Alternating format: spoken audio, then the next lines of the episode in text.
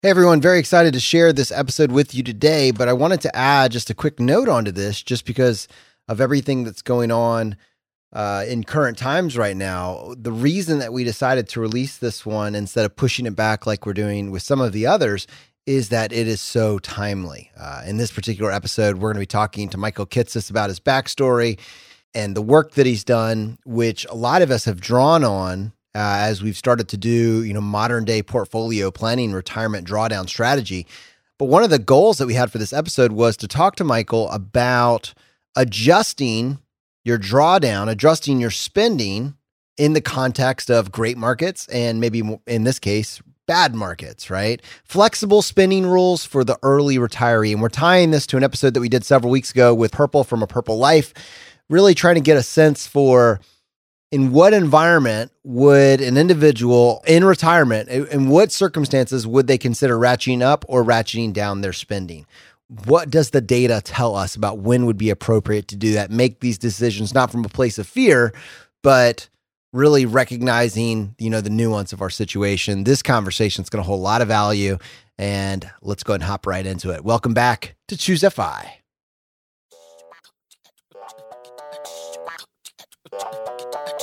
You're listening to Choose FI Radio.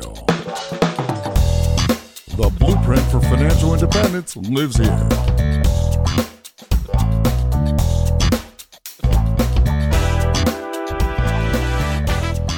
If you're looking to unlock the secrets to financial independence and early retirement, you're in the right place. Stay tuned and join a community of like minded people who are getting off the hamster wheel and taking control of their lives in the pursuit of financial independence. Choose FI, your home for financial independence online.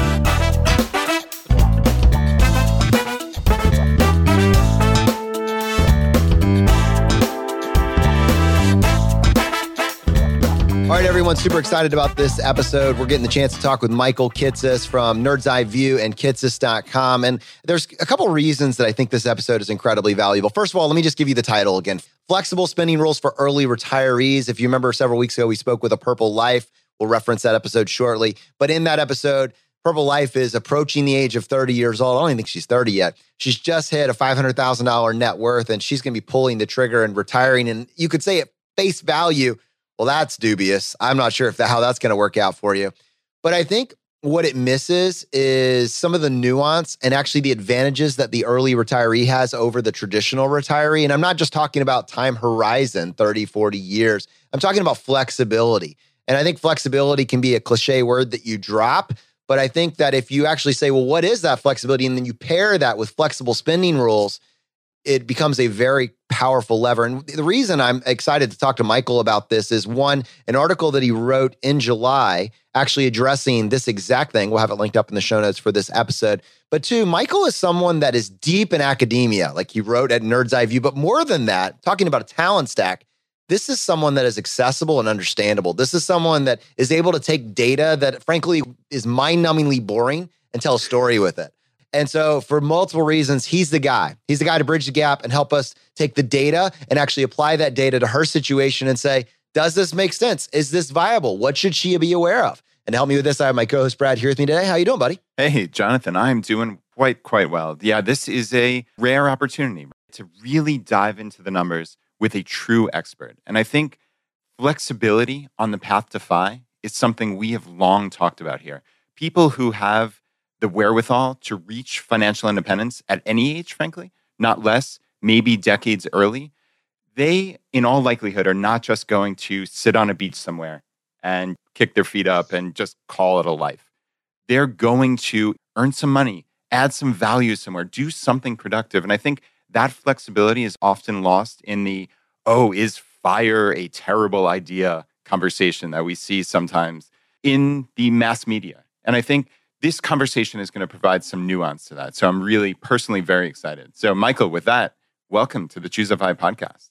Thank you guys. I'm excited to be here and talk about fire, talk about FI and flexibility. I couldn't agree more, Brad, with your comments around not not just importance of flexibility, but the dynamics of flexibility, not only in, in spending, but just what you do with your time and the potential that you actually end out even putting some earnings and dollars back on the table. This was something that hit me pretty early in my career. You know, in addition to doing a lot of the nerdy retirement research stuff, I also just live in a world where I'm a partner back to an advisory firm and we do wealth management for affluent retirees.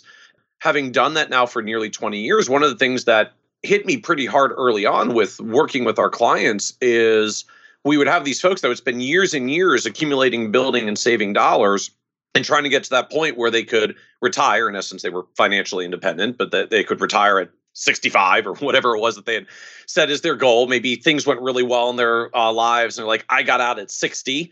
And they would get out at 60 and they would retire and they would hang out for six months. And then they would realize they were insanely bored and there was nothing to do. And they were all excited about playing golf until they went to the same golf course and played the same thing four days a week with their same uh, three buddies. And they got really tired of the same foursome and said, Oh my God, I have like 29 and a half years of this left.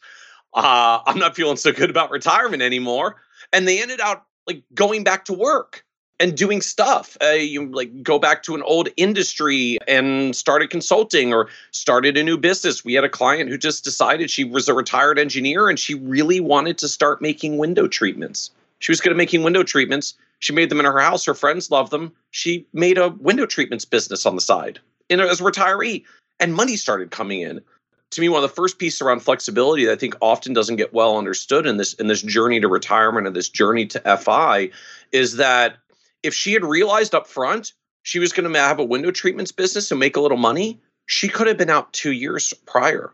Uh, we had a client who was an executive who stayed in a very high stress, lucrative, but very high stress leadership position for kind of five more years trying to get to a certain lifestyle retired, realized he was bored and miserable out of his mind six months in, ended up going back and consulting in his old industry, making some pretty decent money at it, even working like a third of the time that he used to, and realized he could have been out probably five to seven years earlier had he acknowledged up front that his time was not going to be completely idle and some of it was probably going to end out in a productive manner that brings a little bit of dollars in, a minuscule fraction of what he used to earn but enough that it dramatically changes the trajectory of sustainability of retirement or sustainability of FI.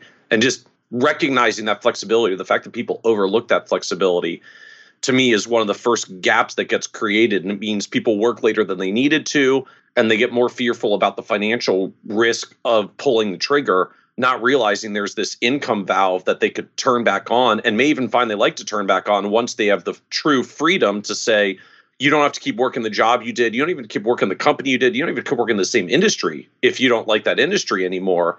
Just find anything for a fraction of your time that earns a fraction of the dollars that you used to. And it actually has a really, really material impact.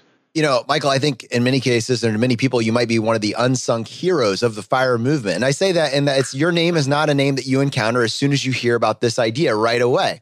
But if you realize all the stuff that we're talking about is credit, like we talk about the simple math, but the simple math is so powerful because it works, but the simple math is backed by data. And that data yes. is something that had to be researched. And you did that research along with many other people, but you did that research yes. and you were one of the first people to really advocate for it and make it so understandable that people like mad scientists could then do their own iteration of it and talk about some of the tools and tactics that we're using. And I say that to say that you are someone that clearly is an advocate for the fire movement, believes in this, and in many ways has taken advantage of it. I'm curious, what does fire, financial independence, what about that resonates with you and how has that been reflected in your own journey? So, frankly, for me, it's much more the FI side than the RE side. Like, RE is a choice of one of the things you might do if you get to the FI threshold. And part of this may be just a little bit of a bias of who we've historically worked with as clients in the financial advisor world. I'm based here in the Baltimore, Washington area, and the county we're in has the unique bragging right of having the highest rate of graduate degrees per capita of anywhere in the US. So we tend to have some pretty smart, well educated folks, lots of doctors, lawyers, engineers, researchers. We've got, you know, NIH uh, in the area. We've got like Jet Propulsion Labs in the area. super smart folks whose super smart brains don't turn off when they're when they're not in their whole job anymore and just watching one client after another retire and get bored six months, 12 months, two years, five years into retirement, and then find that they want to do something to apply their knowledge and brains back into what they were doing previously or in a different direction or in some direction. and having a bunch of money show up because they start earning again just for me really started to hit home that it's less about the RE. That might be a choice. We do have a couple of clients that just they retire and they're traveling around the world. They're seeing the sights and they're doing stuff and they're totally super happy and more power to them. They are never going back to any kind of work ever. But that's a choice. And to me, I think one of the biggest frustrations that I just view as a frustration of retirement and started writing about this like 15 years ago. Then fire movement came along and I think gave gave some frankly better words to it, better labels to it, is that the real threshold you're working towards is financial independence. It's the FI. It's the I am at a point where what I do with my time no longer needs to be connected to the income that I make. That doesn't necessarily mean I'm at a point where I'm not going to go make any income. I'm just at a point where the way I spend my time doesn't have to have any connection to the income that I make. Now choose what you want to do with your open and flexible time. And some people do that in a, in a call it an RE frame, like I'm done, I'm out, I'm traveling the world, I'm doing my thing. And a lot of folks, it turns out like, well, we actually want to stay engaged. We want to do something. We we got brains we want to go put to use. We got a service mentality we want to put to use. We like helping others and we've got the flexibility to be able to do so.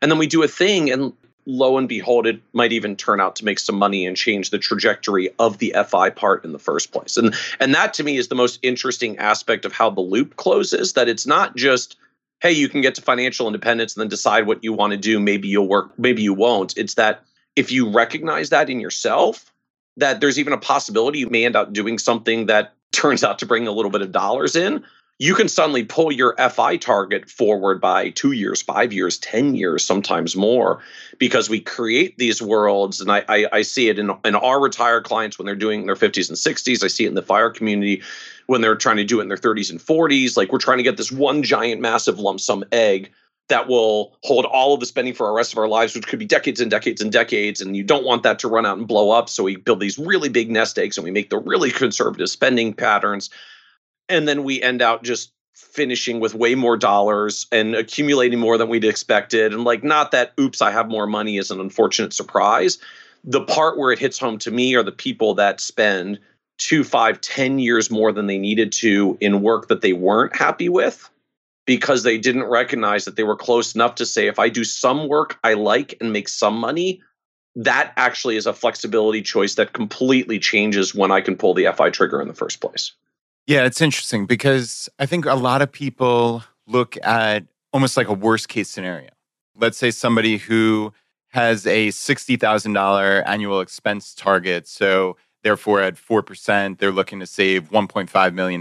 But you're saying even if you make 20 grand, that's $500,000 less you need in that pot, right? That represents yeah. a full third of your yearly spending. Yeah, but like it's it's this monster, right? Monster reduction, and and this I mean it's a fantastic example of seeing folks that are out there that are like maybe like they're in good jobs, they're in good incomes, they're making six figures. That's how they're you know living frugally and able to bank a whole bunch of money. So they're working towards this one or two million dollar pot, one point five million in your example, and they're so focused on like living as frugally as I can to get to that one point five million dollar pot that no one realizes like if you merely took an 80% salary cut, you only need two thirds of the nest egg you're shooting for. Like if your income just goes from a hundred plus grand to 20, you only need a million, seven million and a half. Like that gets you there a lot faster.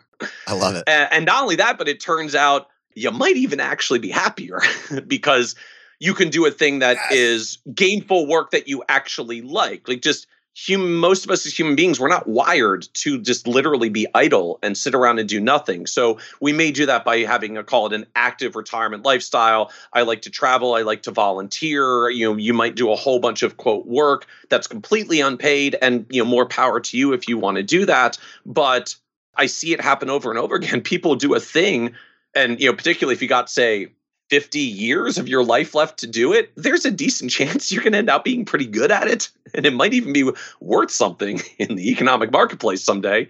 And just a little bit of dollar, like just $20,000 a year is like pulling half a million dollars off of what you need for the nest egg to pull the FI trigger in the first place. And like that's a that's a meaningful multi-year shift for most people. So that's the macro level. Let's get a little nerdy, man. Let's go on the home territory here and like let's just talk Sweet. about we numbers. data. Yeah, let's do it. Just just a little awesome. bit. Just a little bit. We'll keep all it simple. Right, all right. So I want to talk about safe withdrawal rates, which is what a lot of this is predicated on. It's what a lot of your work was focused on.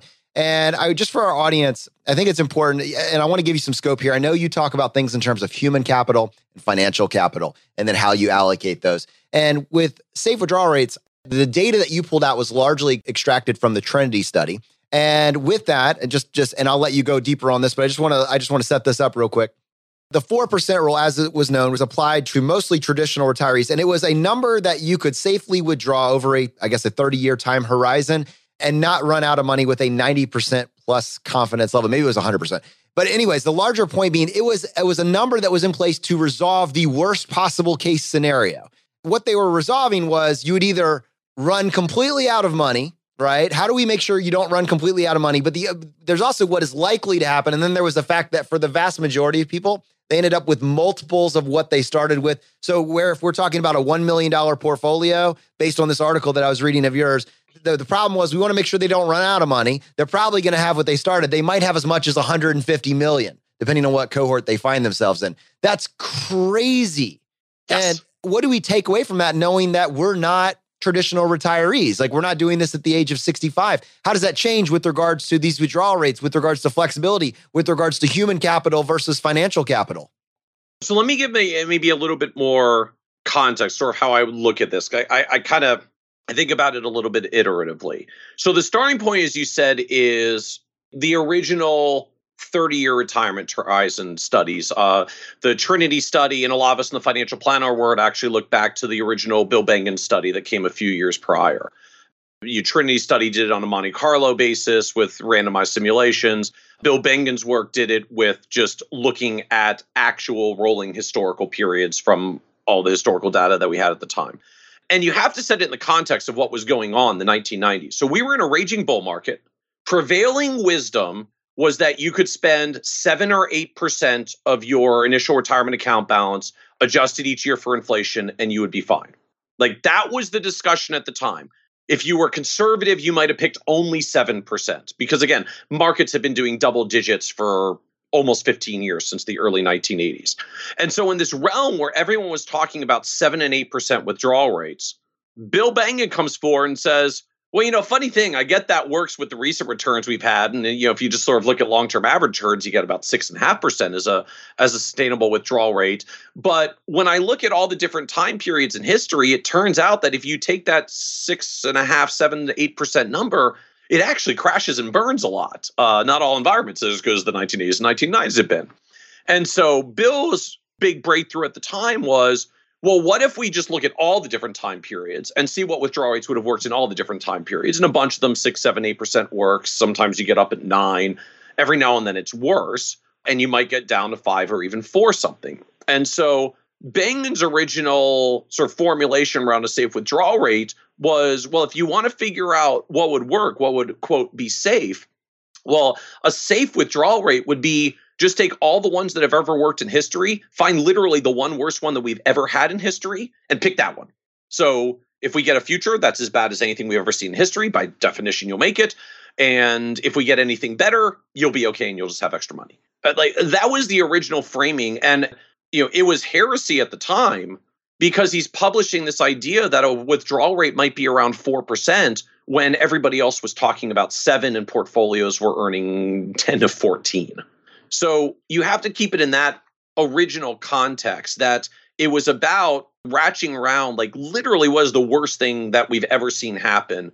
Let's start there. And and I think part of the challenge it shifted at some point in the in the general lexicon from this is a conservative assumption because it's literally the worst thing we've ever seen in history into this is sort of a like this is a mid-level. This is a reasonable thing. This is a moderate thing. Oh and you might go a little higher. You might go a little lower if you're conservative.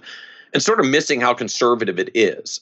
And that's part of what we've tried to put some data out there just to recognize that if you actually start at this 4% rule yes there is one or two scenarios in history where you only barely made it for 30 years. Like that's why it was the 4% rule because that was the number that would make it all 30 years even if just barely. But the median result, so 50% of the time, your million dollar nest egg turns into 3 million on top of all your spending. In the best case scenario, it turns into 9 million. which means if we if we kind of look at the bookends, like the odds of taking a 4% rule and having no money left at the end is the same as taking a 4% rule and having nine times your nest egg untouched left at the end. That's a really wide variance. like a really, really, really life changingly wide variance. And we spend so much time focusing on the, well, what if my million dollars ends out in the path going down to zero?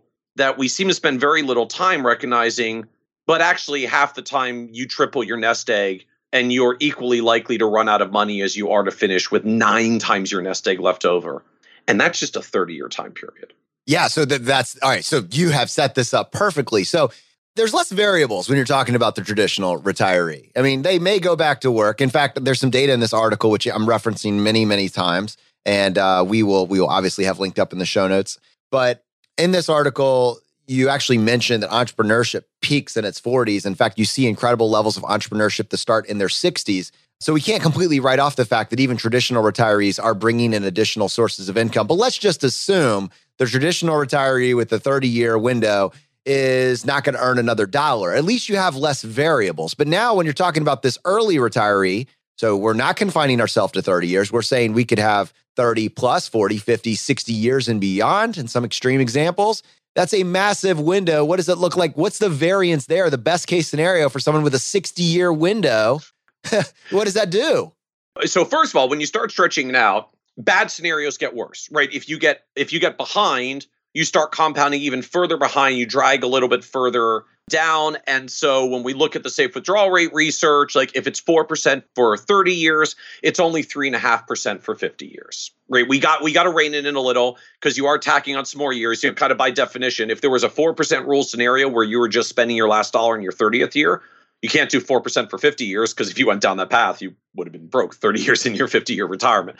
So the starting rule comes down a little you know, we go from a 4% to about a 3.5%. It's actually not a dramatic change because the reality of sort of how market sequences play out is if you survive some horrible thing in the first decade of your retirement and you get to the good returns that eventually follow, you usually get so far ahead off of the first big bull market cycle that the second bear market that hits you well into your retirement usually isn't very problematic. Like it hurts at the time, but you're so far ahead from the intervening bull market that it's usually not enough of a pullback to be a threat. It's mostly about I got to survive that first five or 10 years, however long it takes to get to the next long bull market that comes in the economic cycle. And if I get to that one, I usually kind of hit escape velocity and we're safe from that point forward. But I got to rein back a little because I got to have a little bit more left to fire, uh, no pun intended, if I'm going to go for 50 years and not 30. So the 4% rule comes back to three and a half. Now, the problem is if a 4% rule on average gives me almost 3 million after 30 years, and I pull my spending rate back to three and a half, and I allow another 20 years of compounding, a three and a half percent rule for 50 years, yes, in the one worst case scenario, it's just barely running out of money by year 50. That's why why a three percent, three and a half percent rule becomes the number. 50% of the time, you multiply your nest egg by eight. So you go from 1 million to over 8 million 50% of the time. Wow. Which is like we're not only not conservative, like that's 50% right. of the time. That's not even the best case scenario. That's no, just... no, that that's 50% of the time. So if we go out to the best case scenario, the best case scenario is your million dollar portfolio on top of your lifetime of three and a half percent rule spending goes from a million to 71 million dollars. Brad, your and daughter's again, just, plan to be a trillionaire. Yeah, she's well on her way. And, and, and, I just I can't emphasize enough. Like, if you start with a million dollars at three and a half percent, seventy-one million dollars, which sounds like this like stupidly fantastical, absurd number for most people, the seventy-one is literally equally likely to the I'm running out of money at the end of fifty years. Wow. Yeah, and Michael, like, I'm looking at your chart here, and what's illustrative to me is is actually the more extreme stuff. So the the fifth percentile. So 95% of people would do better than this, but the fifth percentile is essentially 2.3 million dollars. So we're talking about 95% of the time you accidentally double, double your nest right. egg on top of a lifetime of spending. Right, on top of taking out that 3.5%. And and this really gets back to risk tolerance. So it sounds like and and I'd love to hear the exact number, but 99% plus that you're not going to deplete your money. And I'm not sure what the exact 99. x percent is, but I mean, if you gave me a bet and said it's a 99.6% chance, I would take that every single time. I think the challenge that comes with the like that whole probability of failure framing, like we do in the Monte Carlos, we do it in the in the safe withdrawal rate studies. I actually think indirectly this has become part of the problem, right? Because the minute you put failure on the table, right, our, our heads all kind of go the same place, like homeless under a bridge like my I, i've all uh, i've lost all my social circles i can't connect to anything anymore like i can't do anything i like i don't even have a home over my head like for most people that that failure scenario is pretty painful for them. And nobody wants to get to that kind of failure scenario. Even remote chances for most people you literally have to get to 1 or 2% failure rates and most people start getting really concerned of like yeah i get it's remote but that is so horrible. I do not want to take any chance of being there. And the problem kind of getting back to the the conversation what we were talking about earlier is these numbers that we're talking about including the you know you got to take three and a half percent because it, it, might just barely be failing in the 50th year. That's where the three percent three and a half percent rule comes from. That literally assumes that for the next 50 years or you know 49.9 years after you pull your FI trigger, like you are marching like a blind lemming and you will go straight off the cliff without ever making any kind of change or adjustment along the way, even though this is going to be telegraphed like 20 years in advance that your nest egg is probably starting to spend down in a dangerous manner. It assumes that you are going to lemming yourself off a cliff. And the only possible solution is if you don't want to run out of money in the 50th year, 49 years earlier, you have to ratchet your spending down by a little bit more so that you don't lemon yourself off the cliff at the end. Like, I just don't find the conceptual framework valid from that perspective. I mean, I, I sit across from retirees, and like, that's what we do in our business. This is not how real human beings behave. I well, to be fair, every now and then I have clients who like really will just deny reality and but probably go straight off a cliff. But, but it's in the almost rules. Everybody else, almost everybody else, at some point, like reality sets in, and we start making some adjustments. And it's become such an impact to me that when I have retirement conversations with clients now, I don't talk about probability of failure. I've actually kind of banned the word from our lexicon. I talk about probabilities of adjustment mm. because that's what happens in the in the real world. If things aren't going well, oh crap, you pulled the FI trigger and 10 years in, it turns out there's another complete economic meltdown and things are horrible and like the whole world might be melting down. Like you got some stuff left, but clearly this is going to have to change our lives. We don't just keep marching straight forward anyways and go, well, damn, it turns out another 10 years, all my checks are bouncing because apparently I ran out of money at some point along the way. Like horrible stuff happens. And we say, well, crap, sucks, but I guess I'm going to have to make an adjustment. And once you introduce the possibility of an adjustment, the whole discussion starts to change. Because if I told you, look, any retiree can have 100% probability of success. It's really easy. Just promise that if something horrible happens, you'll drastically cut your spending. Won't feel good, but like I can always stop you from running out of money. Just drastically cut your spending. Now, not everybody wants to drastically cut their spending. So if I save a little bit more in my nest egg, I might not have to adjust as much to pull back. And it might be a little bit less likely that I need to adjust at all. But when you start thinking in those frames, it's not about a probability of failure. It's about what's the probability you'll have to make an adjustment and how significant would the adjustment be. The, the whole framework starts to change. And we had a client where we were going through this, and they were one of those like really conservative folks. You know, we we showed them a plan with a 98% uh, probability of success, and they were just fixated on the two percent chance of failure. I Stop saying out, failure, Michael. We use the word well, adjustment I, around here. Well, and that was the that was my, so like I'm talking about the two percent probability of failure with them, and like I sort of had this crystallization moment with the client. Like i'm looking at their situation you know their their life was like they go back and forth between a home here and a condo up in rehoboth. You know we're in the maryland area. Lots of people like to go up to rehoboth, rehoboth beach. I point out something like you you realize if like the 2% scenario happens all it means is you're going to have to downsize your Rehoboth condo. Like you're going to have to get rid of the mortgage there because you're going to have to relieve that cash flow. So you're going to have to downsize to whatever you can buy with the equity in your existing condo, which was actually a decent amount. Like they could buy something, it wasn't going to be the fancy condo they had. They're going to have something. It was like, so you realize like the only 2% failure here is actually just you might have to downsize your condo. You even still get to have a condo in Rehoboth. You just might have to downsize the condo. And then it goes to 100%.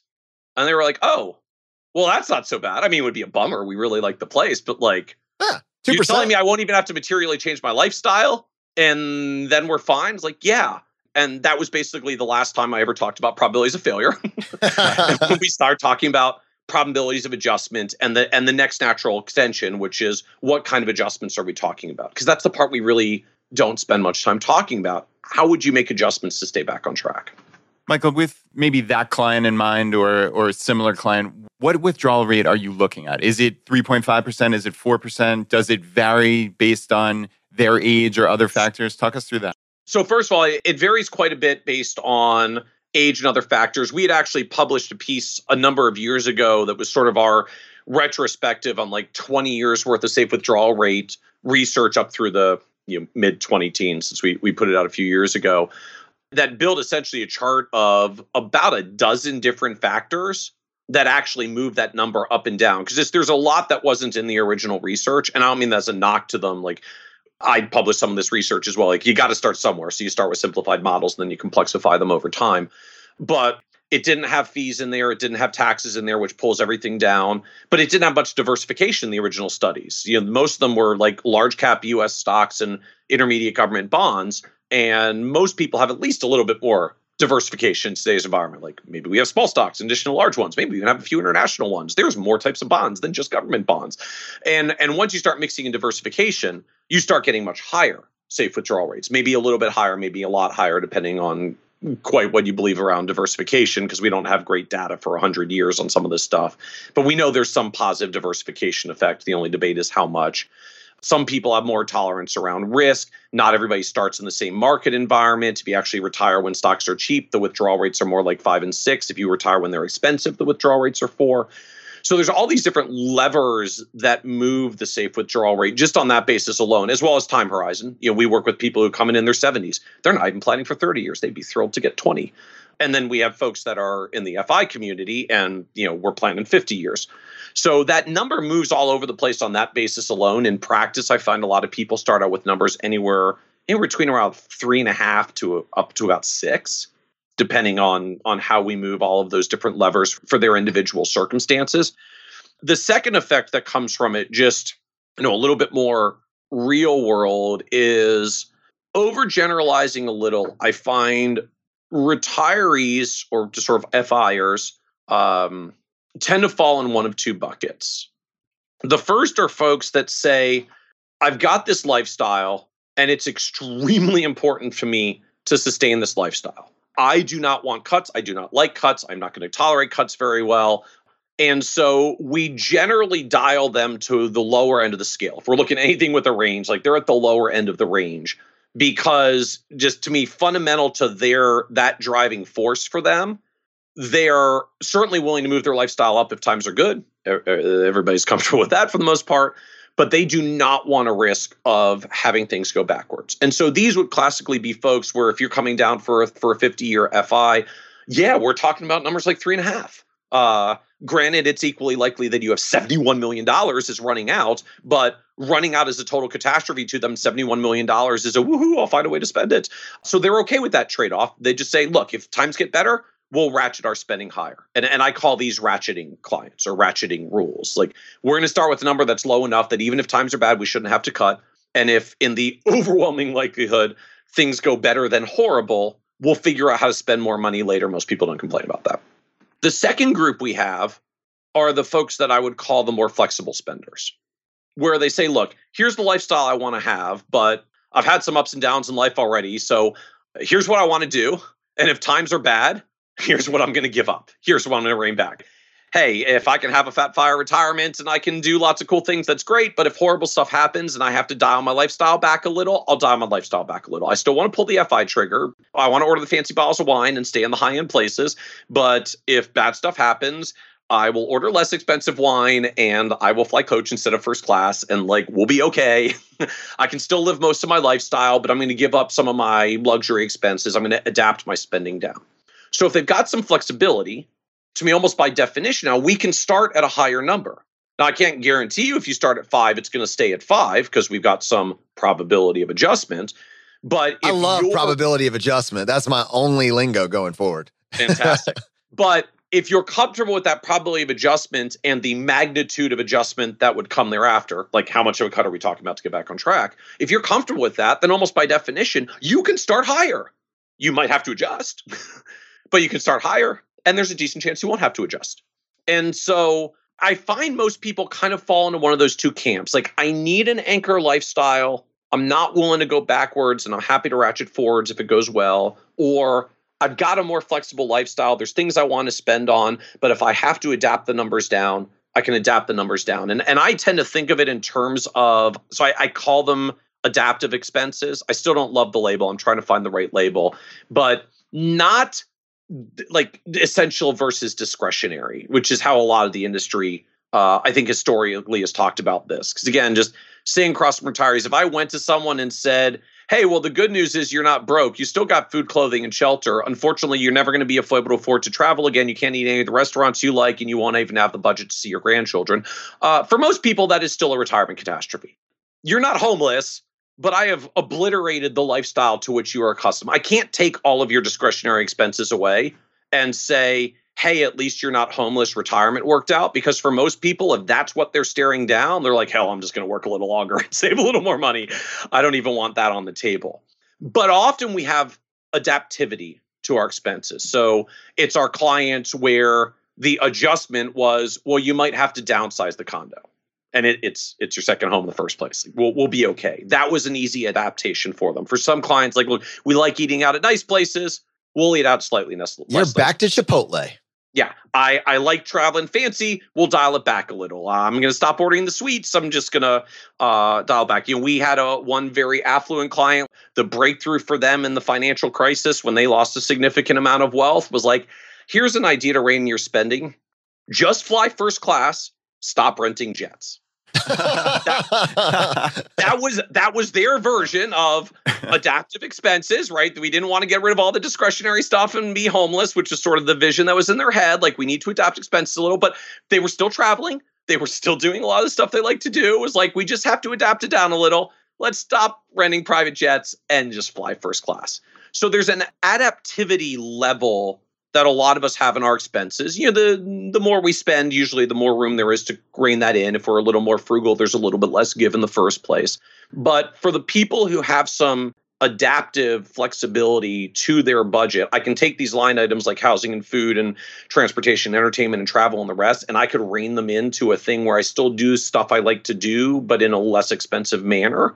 Are the folks that I would generally say, fine, then we can start out at a higher number. We don't have to sit down at three and a half we can go to four, we can go to five, even for 50 year plus FI scenarios. But you have to agree to the uh, to the adaptivity. You have to agree that if stuff starts moving the other way, you got to be ready to actually rein that stuff in. And if that's not going to sit well with you, we ain't starting at the higher number. We're starting at the lower number. And then to each their own about how comfortable they are in being adaptive. Just I've seen a lot of human beings go through this path, and some really are, and some really are not. And to each their own. Just you know, know yourself so you don't set yourself up for a tough scenario. So, Michael, you talked about the adaptive flexibility there, kind of on the potentially downside or cutting. But a handful of minutes ago, you talked about ratcheting up. You're talking about that five person who has that 50 year time span. Maybe they start at 3.5%, but you said if things are going well, maybe they can ratchet it up. And I'd love to hear you talk through that scenario, what people would be looking for, what milestones what percentages, numbers, et cetera. Talk us through that. Sure. So I think there are a couple of different ways you can go about this. The original ratcheting rule that we made in some of the work that we published was just super simple. If your portfolio gets up 50% from where you started, give yourself a 10% raise, check back every three years. Like it's pretty simple. I can I can, I can keep track of this. Basically, only need two or three numbers and a little bit of math. You know, if you get that far ahead, so you built a cushion, which means even if there's a market pullback, it's only pulling back on the cushion. You can give yourself a raise. Now, if you ratchet up every single year in a bull market, then the bear market may hurt you a little bit more. So we said, don't ratchet up every year, check every three, and you're off on a good path. So that's one version. That's kind of a pure ratcheting strategy. When you got a cushion, give yourself a raise. As long as you got the cushion, keep giving yourself raises. The second way to go about this are what I I like to call guardrail rules. And so I, I sort of think of this like uh, so I've got I've got three little ones. Uh, we take them bowling every now and then, and so Well, uh, when I was growing up, when little kids went bowling, you had bumper lanes where they would actually have these like giant inflatables that you would blow up and put in the the gutters of the bowling alley so you wouldn't get a gutter ball. Uh, now it's all modern with technology, so these little rails just pop up, block the gutters when the kids are up, and then the uh, rails pop back down when the adults come and bowl. And so when my kids go to the bowling alley and they get on the bumper lanes, one of two things happens. So either my daughter grabs the ball, rolls the ball down the alley, gets a fairly straight roll, goes to the end, hits the pin. She's all excited. She does her little dance. Or she rolls the ball, it drifts slightly askew, hits a bumper, bounces off the bumper, goes back in the middle lane, hits the pins. She is equally happy, has no context as to even the significance of having hit the bumpers or not, because there are no gutter balls in her world in the first place, because we have bumpers in place. All she knows is every time she hits the pins, and she just wants to see how many fall down at the end. Every roll's a win. You can do the same conceptual framework with your retirement spending. You know, our our roll of the ball is whatever our current withdrawal rate is and our bumpers are just extremes on our withdrawal rates about how much you're willing to let it vary. So I might start the roll uh, you with a lot of our retiring clients. So we're talking like 30 year time horizons. We might start the ball rolling at 5%, but we put bumpers in at four and six. And we say if at any time during the first 15 years, because that's sort of the danger zone, if at any time in the first 15 years you veer so far off track that your withdrawal rate either goes above six, which means your spending is outpacing your portfolio, which is bad, right? We don't want our spending to outpace our growth. If your withdrawal rate goes above six, you got to take a 10% spending cut, which I find for most people, like 10% hurts. It's not pleasant, but it's manageable. I got, I, I got, I got some flexibility in my budget. I can handle this. If my portfolio outpaces my spending, so my portfolio is growing, my spending relative to my portfolio is dropping, my withdrawal rate is five, then four and a half, then four, and then it drops down to three something. If I get under four, I've hit the guardrail on the other end. This guardrail bounces me back into the lane by giving me a 10% raise. And so now I've got an adjustment system in place. We're going to start your roll at five. We're going to keep you between four and six. And we'll see what happens. I don't know what particular market path you're going to get. I don't know what market returns are going to be. But I know by definition, you're never going to be outside of four and six. And I know by definition, you actually can never run out of money in this scenario because at worst, you'll just keep hitting the bad guardrail and reining your spending in until you get down to a cruising path that's comfortable for you. Now, the one caveat to this, unlike traditional bumpers, so when my little boy goes up there, like he'll take the ball and like wing it at the left bumper as hard as he can because he actually wants to see if he can wing it off the left, bank it off the right, and then go down and get the pins. Uh, you don't always get the zigzag pattern. You can kind of roll a curve ball where it hits the bad bumper, then spins off, hits the bad bumper again, spins off, hits the bad bumper again, right? That's what happens if you get like a really horrific protracted bear market that lasts for several years. You know, your withdrawal rate might rise up to six, and then you cut your spending, but then the portfolio falls again, and your five and a half withdrawal rate turns into a six something again. So you got to cut again, and then the market falls further, and you might have to cut a third time. So recognize you could hit the bad bumper more than once, but if we've got some flexibility, right? If we've got some adaptive expenses that we're able to rein in, then I can start putting some guardrails in place. And I know I'm not going to run on money. I just have to be prepared for the probability that we hit guardrails and have to start making some adjustments. And where you set the guardrails, then you know, frankly, we need some modeling tools to do this. We certainly don't have good tools in the financial planning software world. Perhaps uh, someone who's listening to this, who's an engineer and a software person, will will build it into FireCalc or one of the others. I think what we end out with is you get some parameters around this. How wide do you want to set the guardrails? Or sort of narrow in. The narrower they are, the more likely you hit them. But the narrower they are, the less dramatic the changes have to be. If I make really wide guardrails, you'll hardly ever hit them. But if you veer that far off track, it's got to be a really dramatic uh, spending adjustment when you get there. So again, to each their own about how wide or narrow they want to set the guardrails and and how much of a change they're willing to make when they get there. But conceptually, that's about where we start. I find this framing of plus or minus 1 of a withdrawal rate seems to be a pretty good number just in practice. It takes a pretty dramatic market event to move you that far, but you can it can happen. So be prepared for adjustments to happen. And again, it, it gives us a rules framework to know how we're going to adjust and handle the spending going forward. Now we just have to see how it unfolds. But the key part is if that's your strategy in the first place, you don't have to sit down at three and a half percent. Now, if you start higher and bad things happen, you may get knocked back down to what would have been three and a half percent originally. But bad stuff doesn't always happen. If bad stuff doesn't happen, you just start out spending more and keep doing it for the rest of your life. So, Michael, that really sets us up. I'd love to take this framework and actually apply it to a case study. And I have, as an opportunity, I have a case study that's a little bit more extreme as an example. It's really okay. perfect to apply this to. Uh, several weeks ago, it's episode 169 for our audience. We interviewed a Purple Life. She blogs anonymously at a purplelife.com. Because of that, she's radically transparent with her numbers and with her retirement plans, which are to leave the workforce next year with the nest egg of about $500,000, two years in cash. She has plans for healthcare. If she goes back to work at some point, she's open to that. She's built a skill set as a blogger. She could probably monetize that. She works in marketing. She could get another job in that industry if she ever had to go back. She feels confident about her healthcare plan. She also feels confident with geo arbitrage. She's 28 years old. She would qualify technically for Social Security. She's not building it into her plans as a 28 year old.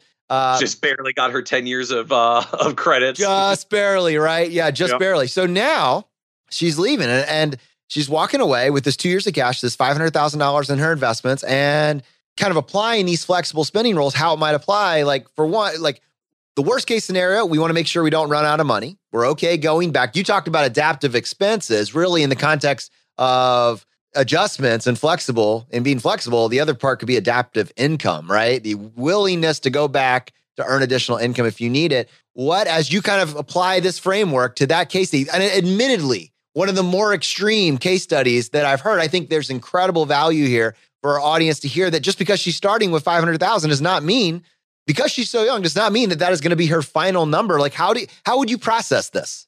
So there's a few things that jump out at me in a, in a scenario like this. I mean, first, just I'm sure everyone's starting to like do, do the math or pull out their yellow pad. You know, five hundred thousand dollars at three and a half percent is about eighteen thousand dollars a year, or fifteen hundred dollars a month. So, uh, I guess plus healthcare that she's got sorted out separately. So just does that math work for her? That's a pretty frugal lifestyle for most people, almost anywhere. So does that work for her? I guess if it works for her, it works for her. So that's her call. But uh, you know, I think that's the first question that some people are asking. Now, I would be looking at this again and saying, "Holy cow, you're 28. How do you really feel about never doing work again for the rest for the next 60 or 70 years?" Work 10 take 70 off is not really like it's just not quite how our brains are are wired. So i would be wondering asking questions like is there really some likelihood that you're going to end up working again at some point? I mean heck you're doing this blog thing. Do you highly likely. Highly do you want to keep do you want to keep doing the blog thing? And I mean, you can dial it back a little if you feel like it's been too intensive, but you know, you got a cool story. There's going to be some people that want to follow it. Uh, you can have some advertising or affiliates or some other things on there. Like, is there other money coming in that either we can consider or just that we can spend? Uh, one of the ways that I see a lot of people do this, even in the even in the I'll call it the traditional retirement realm as well as the FI realm, is kind of segment their spending a little to say, look, I've got this nest egg. I'm going to do my withdrawal rate off of it. That kind of covers baseline expenses, and I'm comfortable with that. And if I decide to go work a little bit more and do a thing, any of that money I get, that's gravy money, that's spending money. And so you want to take an extra vacation? Get a gig. get a get a marketing gig, get a consulting gig, whatever whatever she's doing in her space. Like get a gig, get some money, take the money, spend the money. To me, like her lifestyle certainly has upside potential just on that basis alone. And really, for someone that's looking at fire this young, I have to admit, just like hearing the scenario, I come much more to what she's going to do with her time for the next 70 years than what she's going to do with her portfolio for the next 70 years.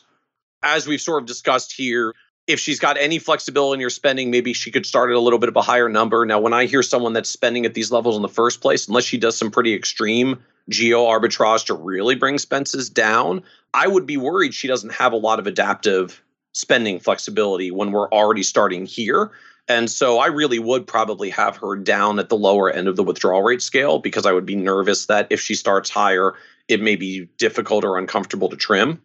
But she's got a skill set as a marketer and a blogger. She's good enough at it. She's been able to put a really great nest egg away before she's 30. What on earth is she going to do with the rest of her time on earth?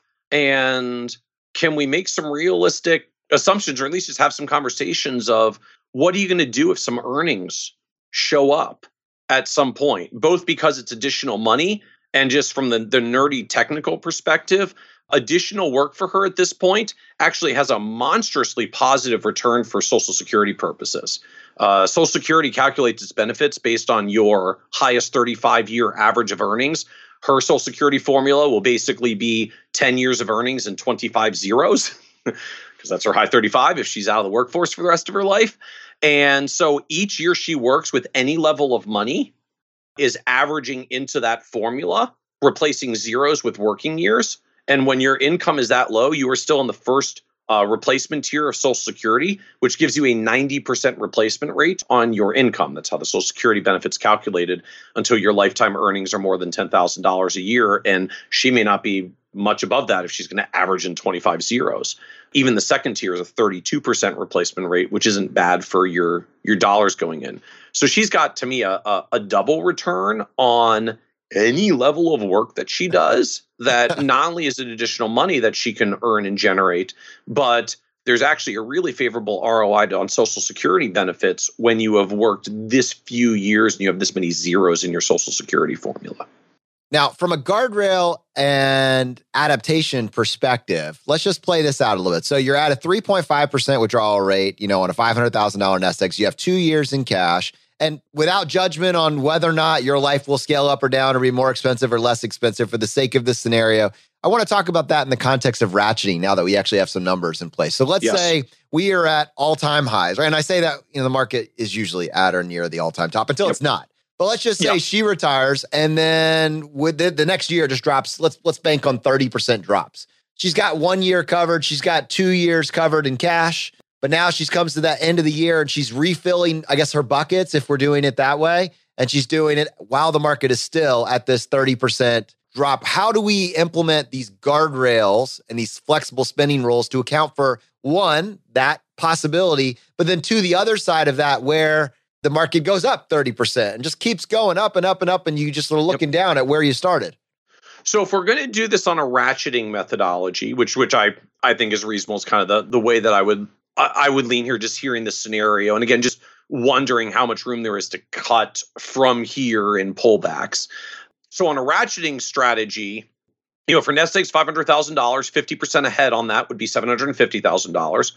So if her portfolio gets ahead enough to be at seven fifty, she gets a ten percent raise. Every three years, we keep looking, and so if the market starts off well, uh, you know, she's starting out around eighteen thousand dollars worth of spending here. If the market starts off well and her portfolio gets out of the gates well uh, initially, and she gets up to seven hundred and fifty thousand dollars, like she gets a 10% raise over and above inflation. So, you know, her 18 jumps up to almost 20. If it's still ahead three more years after that, she gets another 10% raise to 22. If she gets if it's still ahead of 3 years after that, she gets another raise up to 24 plus. So you can just start ratcheting it up, which again recognizing for most people in these scenarios is is overwhelmingly likely. And and I'll admit, even in our ratcheting research, you know, we were largely running it over 30 year time periods, not 50 year time periods. Uh, I suspect actually on a 50 year time horizon, we would probably have to create a second ratcheting tier that says like if she's you know more than doubled her nest egg, she's up to a million dollars. They're not 10% increases, they're 20% increases because over 50 years there is such a compounding likelihood that at some point we'll hit the next bull market and her portfolio will hit like escape velocity to the upside. And her withdrawal rate falls to like three and two and a half and two if the markets really start compounding upwards. You just have to survive that kind of risk of pullback in the early years. Now, in terms of risk of pullback in the early years, like as, as the question you asked, what happens if it goes the other way? So the whole point of these baselines around withdrawal rates 4% rule 3.5% rule for longer time periods is that the whole point is that's the number you use and stick your spending at even if the market falls off the cliff in the first few years. Because a at some point eventually you know what goes down comes up again. And you know if the whole economic system is broken the market's going to go down forever. We've got a whole other set of, of third world problems coming up. You know, assuming that at some point the economy gets growing again, eventually the rising tide lifts all boats, three and a half is low enough that heck, if the market basically gives me nothing for 10 years, I mean, let's get really long. If the market gives me nothing for 10 years and I'm only withdrawing three and a half percent, I'm still going to have 60% out of my portfolio left 10 years from now for what by then is probably going to be a pretty tightly coiled spring for a potential bull market because if I've been getting no returns for 10 years, stocks are getting pretty cheap. All right. So to clarify, I just want to point out for our audience what you just said there and make sure they slow down on that. So for her, and again, we are not assuming we're not placing any judgment on whether or not that spending is going to be maintained. We're just saying, all right, that's what she says she needs. She's living on 18.5. Maybe let's just say it's somewhere in the 18,000 to $20,000 range. That's what she needs. She has two years of spending. And if on in cash, set it so it doesn't mm-hmm. forget whatever the market does. She has two years covered there. And then from there, if she's drawing out this, what she's chosen, 3.5%, which for her, and this is the important part, it's not 3.5% of the portfolio. It is on that first year, but then that basically says if the if the market drops 25%, 30%, whatever, she can continue to take out that 18.5. It's not 3% of the current portfolio value. It's still that 18.5. Now, Correct. combined, she has 12 years. And so the question is what is the likelihood that the market comes back in a roughly 12 year period of time? If the answer to that is it likely will, she's good to go. And that assumes no adaptation on the income side. That assumes she's not going to go back to work. She's not going to earn another dollar. She's not going to use the skills that we just laid out. If you understand the rules, Michael, like I feel very confident for her in the context of, you know, what we're describing here. Yes, and I would feel confident for her without the 2 years in cash. I mean, aside from the fact that just two years in cash means her nest egg actually isn't 500, it's a little bit more than 500. I think there actually is a little bit of a misconception out there around even what sequence risk is and what the threat actually is, the threat of sequence risk is not a crash in the first two years. It's actually not because we're withdrawing three and a half or four percent a year. So, you know, she'll have spent 7% in the first two years. She'll have spent 10.5% in the third year. So, whether she has the cash bucket out there or not, the question of, well, what if she only has 89% of her principal working for her instead of 93% of her principal working for her is not actually that material over the next 50 years when, on average, she's going to 8x her wealth. You know, the, the first few years, it's not just about a bear market that happens to hit because the reality of these low withdrawal rates and why the withdrawal rate ends out at four and three and a half percent in these scenarios is because it's so doggone low that almost air quotes almost all your money still invested and still there to participate in the growth and still there to participate in the recovery. Like again that's the point of where these numbers come from. I mean just to put it in context on a 4% rule for 30 year time periods 4% rule if you retired in 1929 the first three years of retirement for a 1929 retiree was an 89% market decline from top to bottom. So with an 89% market crash 4% rule worked for a 30 year time horizon. Now, to be fair, we weren't 100% in stocks. We had a balanced portfolio with bonds, and bonds do well when markets well down. That's part of the point of diversification. But an 89% market crash with some diversification to bonds didn't break a 4% rule. And that portfolio took over 15 years, over 15 years to make new highs. Like you had to get, if you started 1929, you had to get past World War II before the recovery came. And the first 15 years of your retirement was a decade of a recession plus a global war, and 4% rule still worked. So, yes, in that intervening time period, your initial withdrawal rate that was 4% ended out creeping much higher than 4% relatively quickly when the market went down. But that's fine. The point of 4% rule is not 4% every year. The point of 4% rule is this spending number is low enough that when you unleash a economic catastrophe on your retirement, not for the first two years, but for the first 10 to 15, there's still enough money there when the good returns finally show up 15 odd years later, because eventually things get really cheap, that you're able to then carry the subsequent years, carry the next bull market cycle, because the late 40s and the 1950s was a huge bull market cycle. You had enough left to then carry through because the big bull markets are what you get for 10 to 15 years of misery. But the important thing to understand is it's really not about one and two year market crashes. Uh, you know, if you retired in the summer of 1987, right before the crash of 87, you took your first withdrawal in the September of 87, you took your second withdrawal in the September of 88. Your second withdrawal was at a higher portfolio value than the first withdrawal. You literally wouldn't have even seen the 24% market crash and the worst market decline a single day ever because we're only pulling these checks once a year and by the time you got to the second year, the market had fully recovered because it was a sharp V. So it's not necessarily about a market crashing in the first year or the first year or two. It's technically it's about the speed of recovery much more so than the crash. So if I V down in one or two years and then V back up in the next one or two years, the long-term impact of my retirement spending is pretty negligible. If I decline the first few years and it takes me 10 to get back, because that's what happened if I retired in the late 1920s, the late 1960s, those are actually the danger scenarios. And it's it's actually less about how sharp the decline is and just how mediocre the returns are overall. I can give you growth every year for the first 10 years. If you only get 1% a year for the first 10 years you're actually still in a scenario where you're going to be really thankful you were only doing a three and a half or 4% rule and you never lost any money.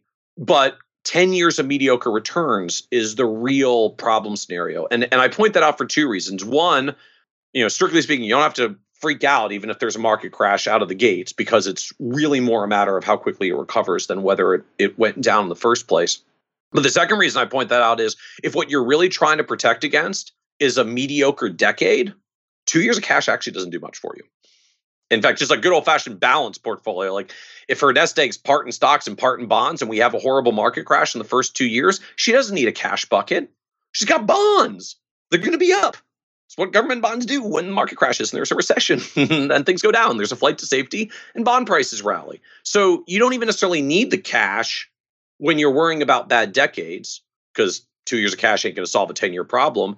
And you don't really need the cash if you've got a diversified portfolio because that's what the bond part is supposed to do. Uh, it's not there to be a return engine, particularly in today's low yield environment. It's there to be the thing that does well when everything else goes down. And you know, even as we look at this and talk about this with a lot of retirees who really hate owning anything in bonds because the yields are so low, you know, as we'll usually frame them like, we're going to have an allocation for bonds. And you know what? I hope they make you no money for the next 20 years. Because if they do, your stocks are tanking. That's actually probably not good. I hope they don't make any money for you because you know what happens if they don't make any money for you? Market's probably doing great and you're already on the path to 2x, 5x, 8x your money because that's what happens when stocks compound for multiple decades the bonds are there to actually be that ballast. It's much more about 10 year mediocre returns than two year market crashes. And the whole point of the approach is your spending is low enough that even if you get the bad sequence and temporarily your withdrawal rate rises, it's okay because it weathers 10 to 15 year storms. That's where these 4% and 3.5% rules came from.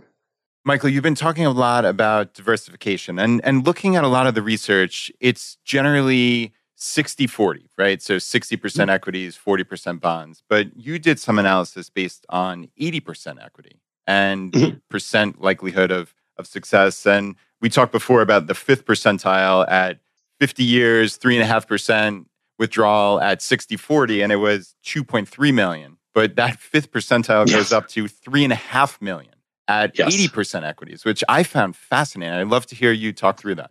Yeah. So optimal portfolios overall, we sort of get this range. I'm going to talk about this in terms of stocks and bonds because it's a little easier to just talk about two asset classes, not not try to mix a zillion of them together. Suffice it to say, more diversification, it all works better, at least a little bit. When you look at different asset allocations for safe withdrawal rates, and I'll start with the 30 year time period and then and then sort of jump to the, the 50 year. With the 30 year time period, what we see with asset allocation is if I were to draw a graph of your asset allocation from 0% in stocks to 100% in stocks and then look at what is the withdrawal rate that works. What you get is a shape that looks like an upside down u. So if you have very very little in stocks your withdrawal rates aren't very good. The reason is high inflation like the 1970s is devastating if all you've got is bonds. If you go really really heavy in equities your withdrawal rates are worse because now you get scenarios like crash in 1929 if you were all stocks and you rode that all the way down 89% this is not going well for you. And so what you find is the the peak is in the middle and it depends a little bit on what data sets and assumptions you use but you basically find the optimal uh, exposure is somewhere between about 40% and 70% in equities. Much lower than 40 and inflation becomes too much of a risk much higher than 70 and severe bear markets actually become too much of a risk the balance point in the middle really is better than either tail. Now, when you stretch the time period further, you go from 30 years to 50 years, that whole chart kind of shifts to the right a little bit. And your optimal equity exposure shifts from a roughly 40 to 70% level up to about a 50 to 80% level, uh, sometimes even as much as 90%, depending on whose data you use. But you know things like crash of 29 are if your data goes back that far, that was a pretty, pretty horrific scenario. So it usually limits how much you want to go up on equities. And again, the more conservative your spending is, right? If we stretch our 30 year time period out to 50 years and we take our withdrawal rate from four down to three and a half, we get even a little bit more room to have a little bit more equity growth in the long run because we're pressuring our portfolio a little bit less in the first 10 years if we get one of those bad 10 uh, year cycles. And so when we look at 50 year scenarios, we do start finding optimal equity exposures for supporting withdrawal rates stretch out more to something like 80% in equities than just 60% in equities. And as we sort of showed in that in that chart, your worst depletion year is still very similar. You're like at three and a half percent rules for 50 years. You're falling short two or three years of the 50 year time horizon at uh, 60 or 80% in equities because you know the, the, safe number is technically like 3.45 or something. We rounded to 3.5 so you run out a year or two short. But the upside becomes drastically higher for what's basically still the same downside. Like you're making it almost 50 years plus or minus a year or two but as you noted your fifth percentile so like the 5% worst cases the really really bad ones you still go from my nest egg actually doubled to instead my nest egg more than tripled. So 50 years at 60%, my fifth percentile is 2.3 million. 50 years at 80% equities, my fifth percentile is 3.5 million. My 95th percentile, so matching same on the other end, is I'm equally likely to have 3.5 million or 89 million. uh, I'm equally likely to run out in 50 years as I am to have $133.9 million. Uh, just compounding over long term periods, especially when you get even more equities there, just frankly kind of becomes stupidly high. And, and it, it really becomes more of a function of I got to have a withdrawal rate that's low enough to survive a horrible first decade if the first decade turns out to be horrible. And then once the bull market eventually comes, either after the first bad decade or out of the gate, I quickly get so far ahead that the only question is where are you ratcheting, how quickly are you ratcheting, and, and how are you moving up? That that's really what it boils down to in practice. If you get the horrible decade and you're pushing your portfolio enough, yes, there is that one scenario where you barely eke it out for 50 years. But as we've said throughout, that's before you move any of the other flexibility levers that you may have along the way that even can take that one scenario where you might be cruising towards a, a, a decline and ratchet yourself higher or, or just adjust yourself so you're on a better trajectory. Michael, this has been amazing. I've, I love how you were willing to take the time to break this down and then apply it to maybe what some people would consider an extreme case study, but very, very important as a way of really highlighting the value of this type of conversation. Really useful for me personally. And I believe our audience will find value as well and will be able to extrapolate to their own situation. Now, in most shows, that would be the end of the episode. But on this show, Michael, we would love to give you the chance to tackle the hot seat. Are you ready for this? Uh, I think I'm ready. Let's go for it. In a world drowning in debt and rampant consumption, trapped by the chains of lifestyle inflation. These questions highlight the secrets of those who have broken free. Welcome to the Choose FI Hot Seat.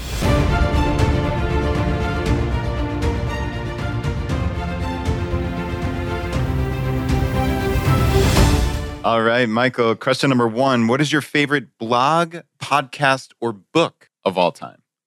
Uh, favorite blog, podcast, or book of all time? Um, on the podcasting end, I kind of nerd out on all of our industry stuff and and podcasts in our industry. I, I sort of have a two way tie. Barry Ritholtz's Masters in Business and uh, Patrick O'Shaughnessy's Invest Like the Best. Big fan of their podcasts and, and what they're doing on both sides. You know, I, I hate to cop out on these, but on the blog end, like I really can't say I have a favorite one because I just I'm one of those people that loves consuming a ton of information from a ton of different uh, sources, and it's actually like it's the breadth of information and the range of it that actually sort of real, really does it for me and gets me and gets me really excited. Uh, when I think about best books and things that probably had the most impact on me, I have to go with Michael Gerber's E Myth. Uh, you know, someone that's kind of built business and built career myself, and have, have lived the as uh, uh, Gerber talks about the challenging transition from from technician to business owner. It's a really really powerful book about thinking about yourself differently and changing your mindset in in what you're building in your own career. Man, I'm adding that back to my reading list for 2020. I think I own it and I need to read it. So yeah. Oh, then you definitely need to read it. All right. Question number two: An inflection point in your life that was especially memorable or meaningful. Uh, so that's an easy one for me. Taking the leap away from the firm that I worked at and out on my own. I spent my career internal for an advisory firm for about the first 10 years, made a decision in early 2008, surely coincidental to all the stuff that happened later that year, that you know I just I had this passion for doing writing, speaking, research, analysis, and I wanted to make my own thing to do it and get it out there to the industry. So I, I, I launched a newsletter service and and uh, the kitces.com website that we still write on today, and started speaking out to the industry and and publishing actually a bunch of this retirement research in early 2008. And to me, it's sort of an interesting kind of quasi FI transition in and of itself. Like I was able to make that leap because I spent the decade of my 20s living incredibly frugally. I had a crappy, like 12 year old used car that I paid for in cash off of eBay back in like 2002. uh, I split an apartment with two buddies. You know, my rent, even here in the DC area, was like 350 or 400 dollars a month, and I had a pretty good start to my career. So by my late 20s, like I was making six figures, and the total of my car payments and my uh, rent payments together was about 7% of my income or less and wow. had been that for the entire decade of my 20s. That's what gave me enough of a nest egg, not necessarily for retirement and full FI, and I wouldn't know what to do with myself in retirement anyways, but enough of a nest egg that I went into the founders of our firm and said, here's the deal. I would like to go do this writing, speaking nerd thing in our advisor world. I actually don't want to leave the firm completely. Like, I think there's some things I do around here that are still valuable. I would like to stay attached to the firm. I would like a little bit of a salary and health insurance benefits because I needed to solve for the health insurance problem at the time. You know, if this doesn't work out, like I've got enough saved because I've been living really frugally that I'm not actually in danger if they say no, but it would be really nice if they said yes. And the confidence that I had because of the financial strength that I built for myself, I think is the only reason I was able to go in and have that conversation in the first place. And the fact I could go in and have that conversation confidently made it happen and was just an entire change for the trajectory of my career, of my life overall. And it, and it stemmed from you know not a total financial independence. I did need to work. I was not not at the point where I didn't need to work, but I was at the point that if this didn't work out, I was financially safe, and that's what made it financially possible to take the leap. And that actually turned out to be the best financial thing that ever could have happened to me because that business has grown tremendously. All right, Michael. Question number three: Your favorite life hack. My favorite life hack? Yeah. Anything that has uh, made your life easier? Anything you've done in particular? My favorite life hack at the end of the day is just letting the routine, simple things be routine and simple. I'm a big fan of doing anything I can to just, if not automate, like just reduce the amount that I have to remember stuff. So like I, am someone who travels a lot. Anybody who's well, pretty much ever been on a trip has had the experience of oh crap, I forgot to pack like the power cord for my laptop or the charger for my phone. And so then like we make all these lists and do all this work to make sure we always pack all the things that we need to pack to uh, before we go. So like, you know what? I just bought a second charger and a second power cord and they sit in my travel bag and I never remember have to remember to put it back and forth. And I don't have to make a whole bunch of lists of the things I need to remember because I just eliminated the need to remember it you know, for me, and granted, this is a little bit for me. I've even ended out with a little bit of a brand of of this blue shirt. Uh, I was going to say, a, you got the Steve Jobs blue shirt. Yeah, like it was a subconscious thing. I would travel for conferences every now and then. I guess just it was probably my favorite shirt. So not even thinking about it. If I was traveling for a day, I always grabbed this blue shirt and pulled it off the hanger. And so as I was going to some conferences and starting my speaking career in the early in sort of 2008 2009 a bunch of my friends in the conference world started kind of kindly teasing me like you know we only see about three or four times a year and every time you're wearing that shirt uh, it's a great and so shirt. I just decided, and so I just decided to make it a thing, and so I, and so I bought twelve of them. I have matching a dozen blue socks. I have uh, three versions of the identical black suits that I always wear and and it's turned into a brand. Uh, you know, our logo is literally like a nerd with glasses, a goatee, and, say, and, a and blue shirt. Brad, and look, it shows up in his Bitmoji avatar. Absolutely. and uh, you know what? Like, it's sort of joking, and it was a fun branding thing, but there's a little bit of a life hack thing to it. Like, you you wouldn't believe how much simpler your life gets when you never have to think about what you're going to wear because you basically created a uniform for yourself. Love it, dude. I love it. And it's a uniform you feel comfortable in. yes, key. it is a uniform I feel comfortable in. Very All right. important. Now, this is actually one of my favorite questions for you specifically. Question number four the biggest financial mistake that you've made? Um, biggest financial mistake that I've made, I would well, so I'll kind of give this a two-way tie. One, like so many people in the investment world, I had to get started by day trading my way to failure. Uh, so I have, I have done that cycle as almost everybody has. I was coming into the industry in the late 1990s, so I had a Datek account. So I so like in the in the mid 1990s, I was still in uh, high school and college, I was a hardcore Magic the Gathering player. And like back then, this was when all the original Magic the Gathering stuff was happening. So I had a multi thousand dollar Magic the Gathering card collection, which frankly I wish I had kept today because it would literally be worth tens and tens of thousands of dollars. I sold it on eBay for $2,000. I took my $2,000 to a Datek online trading account and I day traded it down to zero in about six months. Oh because you know had to get a little bit of margin in there. Oh, yeah. This was the 1990s, the tech stocks like that'll really wipe you out fast. so that was certainly early financial mistake. Learned my lesson about not trying to actively day trade on an ongoing basis whether you're whether you're doing that between classes or now you know between jobs and work uh, it, you know when there are people who do this for a full-time career and live it all day you are you are not going to win on your lunch break. The second piece that i would kind of tie to it is you know, I don't really view it as a financial mistake, but it is technically my my largest financial loss. Uh, when I launched my own business in 2008, I actually was very nervous about markets and the economy at the time. Uh, you know, we're we're an investment management firm. Uh, as part of what we do for retirees, you know, our own investment research was very very negative on on markets and the economy heading into 2008 already.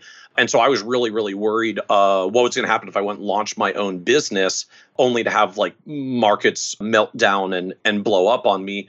And so I actually bought some options to hedge my career risk, which turned out great in 2008.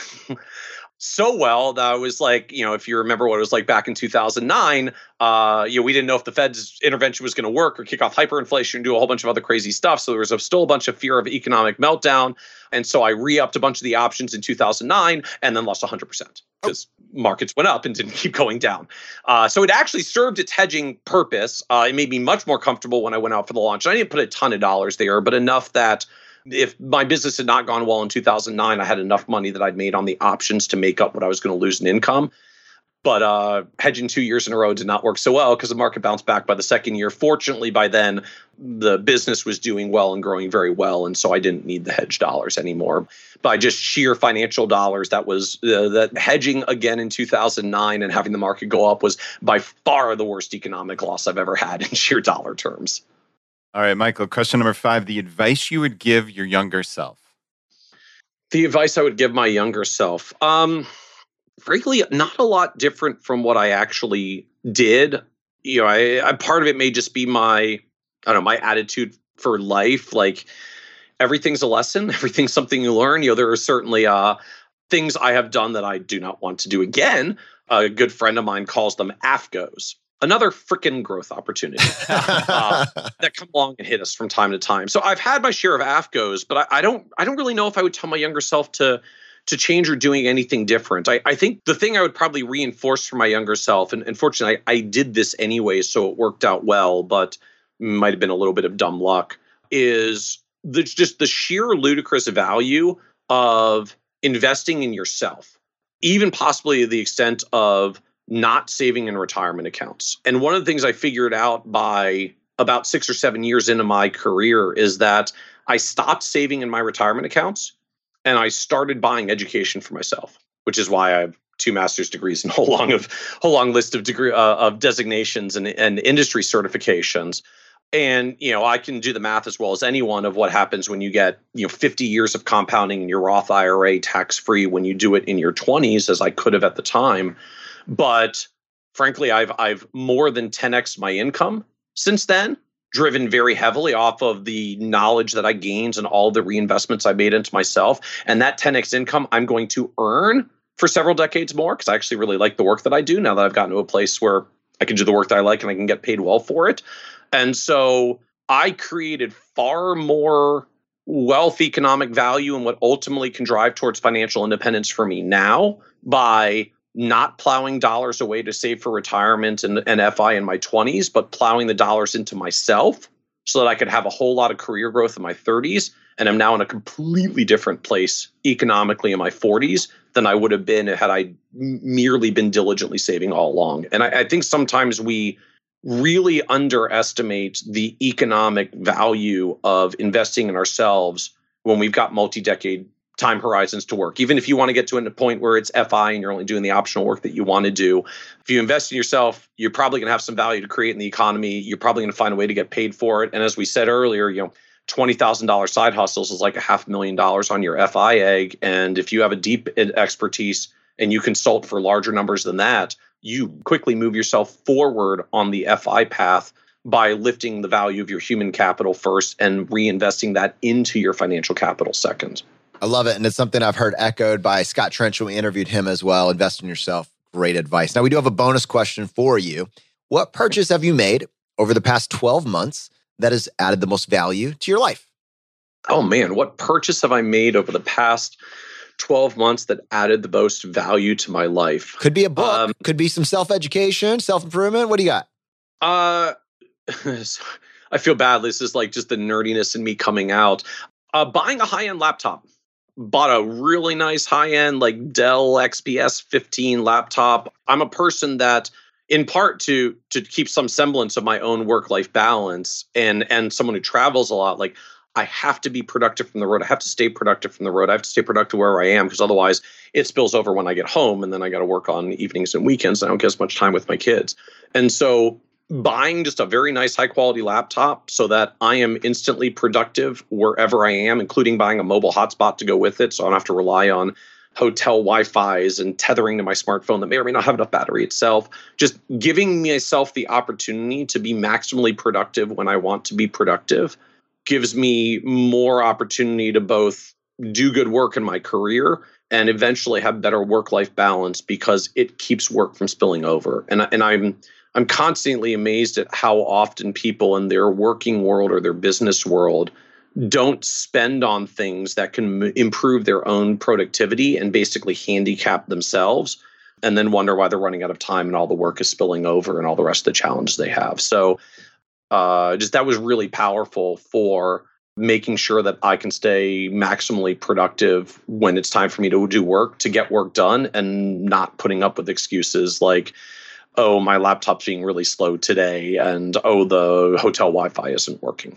Well, I can tell you, Brad and I were both smiling as you were sharing your story. Effectively, you said you hadn't reached financial independence yet, but in, in, our opinions, you had reached a fully funded lifestyle change and you were able to go into your employer and make a quote unquote unreasonable request and you got it because yes. the benefits of financial independence are not binary one and zero, but you accrue power all along this journey.